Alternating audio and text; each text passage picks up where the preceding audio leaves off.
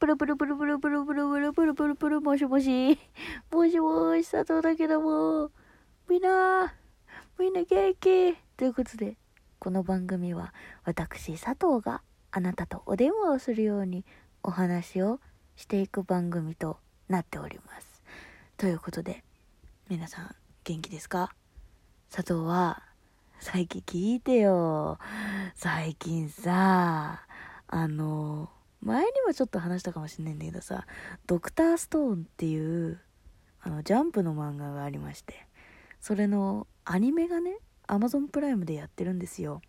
でそのアニメがちょっと面白くて まあちょっとどころじゃなくめっちゃ面白かったんだけど、まあ、ちょっとねあのハマってしまいまして。はい。で次に何したかっていうと漫画に手を出しまして、あの今ねあの佐藤はね本棚を持っててその本棚に入りきらない漫画は買わないとかもしくは漫画を取捨選択してあの新しく入れるんだったらその分のスペースが空くように漫画を捨てるという、えー、そう。苦渋の決断をしなきゃいけないっていう本棚を作ってるんですね。でそれあのー、今パンパンなんです。で捨てたい漫画もない。捨てれない。どうしたかっていうと電子書籍でですね、えー、ドクターストーン。18巻分全部大人買いさせていただきました。よろしくお願いします。ありがとうございます。ありがとうございます。ありがとうございます。ということでね。あの ドクターストーンめっちゃ面白い。めっちゃ面白いんですよ。いやー。遅えよって感じだよね。まあでも2期始まってますから私まだ見てないけど。いやーちょっとねでも本当にねやちょっと面白いですよ。うん。何が面白いかってなんかねすごい科学オタクのあの石上千空くんっていう男の子。高校生の男の子が主人公なんだけどなんかさ何？一言で科学オタクっていうとめっちゃ眼鏡かけててなんか理屈っぽくってなんかこう難しい言葉をバーって言ってなんか天の弱でなんか何？そっけない感じでずっと喋っていくなんか感じの主人公になるんだろうなみたいな。なんかそんな感じあるじゃん。なんだけどあの千空くんはちゃんとジャンプの主人公なんですね。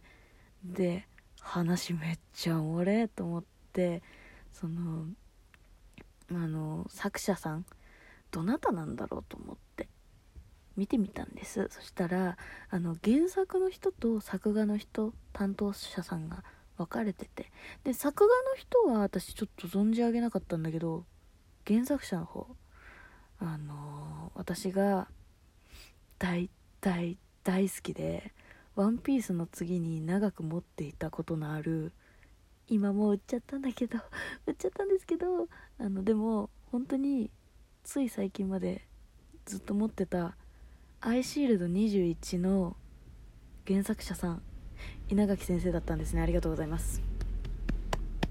トラックも通ったしありがとうございます。いやーマジで本当に。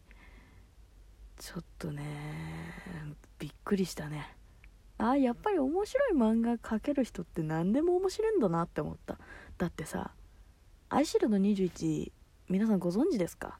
あのアメフトの漫画なんだよ。アメリカンフットボール。でそのデビルバックゴーストみたいな。シュシュシュシュみたいな。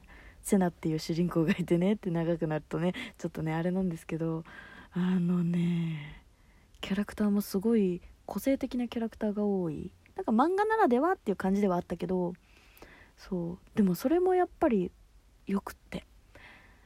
そうすっごいさなんかなんて言うんだろう。頑張って努力したら成果が出るんだみたいなのを教えてくれたのはアイシールド21だったんだよね。なんかさあの東京タワーに登あの階段をねひたすらみんなで登るっていう回があるんだけど私その話がすごい好きで まちょっとねこれ話すとドクターストーンの話できなくなっちゃうんでちょっとこの回ドクターストーン回にしようかな。そうあの 本当にねそう。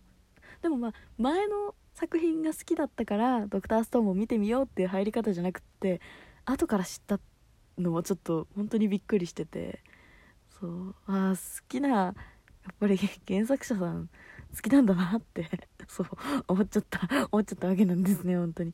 いやードクターストーンねあの本当に何て言うんだろう。あ科学めっちゃ知ってる人が作ってるんだなこの漫画って感じ。もうね難しい言葉がすごくたくさん出てきててでもあの知らな科学を知らなくてもこれとこれをくっつけるとこういう反応が起きてで結果的に今私たち現代で使ってるものの、まあ、例えばだけどプラスチックになるんだとかなんかねそういうなんかあ今まで知らなかったみたいな情報がたくさん入ってくるからすごいなんか物知りになった気分になれる。実際に使える場所は全くないんだけどそう。あとねあと違うの面白いところはそこじゃないんですよ本質は。本質はそこじゃなくてあの科学がいかに楽しいものか。っていうのが伝わってくる漫画なんだよね。いや本当にねその主人公の石上千空君っていうのが本当に心からめっちゃ科学が好きな子なの。もう本当にめっキャッキラさせてあの反応その化学反応を楽しんでるしその何ていうの鉱石とか原料になる鉄鉱石とかさあるじゃん。ああいうのを見てそのうわそそろぜこれはみたいな決め台詞があるんですよ。そそろぜこれはっていうあの決め台詞があるんですけど。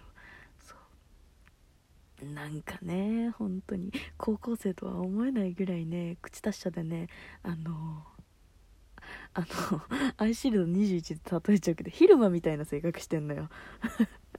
本当にマジ昼間昼間その昼間の科学科科学者バージョンなんだけど。いやめっちゃいいめっちゃいいキャラクター。そう。でちゃんとなんだろうな人間らしいんだよね。なんか大好きな友達もいて。でその友達のためだったらなんかなんつうんだろう。感情的にもなるしもちろん。でも感情的なのを押し殺してちゃんとこう対話敵とね敵と対話しなきゃいけないシーンとかもあったりして。そうなんかねそう。で怖がるところは顔で怖がってないけど手めっちゃガタガタガタって震えてるのをこうグーで頑張って震えないようにしてたりとかなんかこうすげえ人間らしい主人公なんだよね。ごめん。ドクターストーンの根本的なあらすじを全く話さずに 何が面白いかみたいなのをぼんやりと話してるだけなんだけどあのドクターストーンっていうのを全く知らない人にお伝えするとあのなんかね私たちの日常生活普通に過ごしてた日常生活がいきなり何か強大な力によってなんかね電磁波みたいなのが世界中にわーって広がってその電磁波のせいであの人間とツバメだけがあの石にされちゃうの。で石にされたまま3700年ぐらいずっと石化状態でとどまってる状態。である日石上千空その主人公の千空だけが石化が溶けたの。パキパキパキって言って。で本当に何？生まれたままの姿で3700年後の世界に降り立ったのよ。当時のそのままの姿で。で3700年人間が何にも手を加えない状態で他の動物が生きてる状態っっていうのはもうほとんど原始時代の世界に戻ってるような状態だったのね。でそこからこう科学を現代の科学知識を駆使してだんだんとその現代に科学を進歩させていくみたいな話なんですけどあのねすごいすごいんですよ。今えっ、ー、と話で最新で出てきたのは飛行機が出てきましたね。はい。えー、飛行機作ってんのよ。ほんとすごいよ。なんでっていう。その確かにねその知識があればできるのかもしれないけど。ね。いやもうね本当にねあのびっくり仰天もおのすけですよ。うん。なんか普通さこうスポーツとかなんか何？あとは感情みたいなのとかで割とジャンプの漫画っていうのはこう進んでったりとかファンタジーとかねあるけど科学でまさかジャンプの主人公生まれると思わなかったもん。マジで。うん。いや本当にびっくりした。で私が今受けようとしてる天文宇宙検定っていうのも科学が好きになってほしいからできた検定なんだって。だからなんかちょっとねつながるものを感じたりもしたりして。そう。いやだからね、まあ、余計にねこうあのハマってるのかもしれないんだけど。いやちょっとねでも本当におすすめなんでぜひぜひ。まあね本当に王道な少年漫画なんだけどそういうのが好きな人であれば超ハマれると思うんでよかったら。あの見てみてください。ということでドクターストーンのおすすめみたいになっちゃったけど。じゃあなまた次回。じゃあね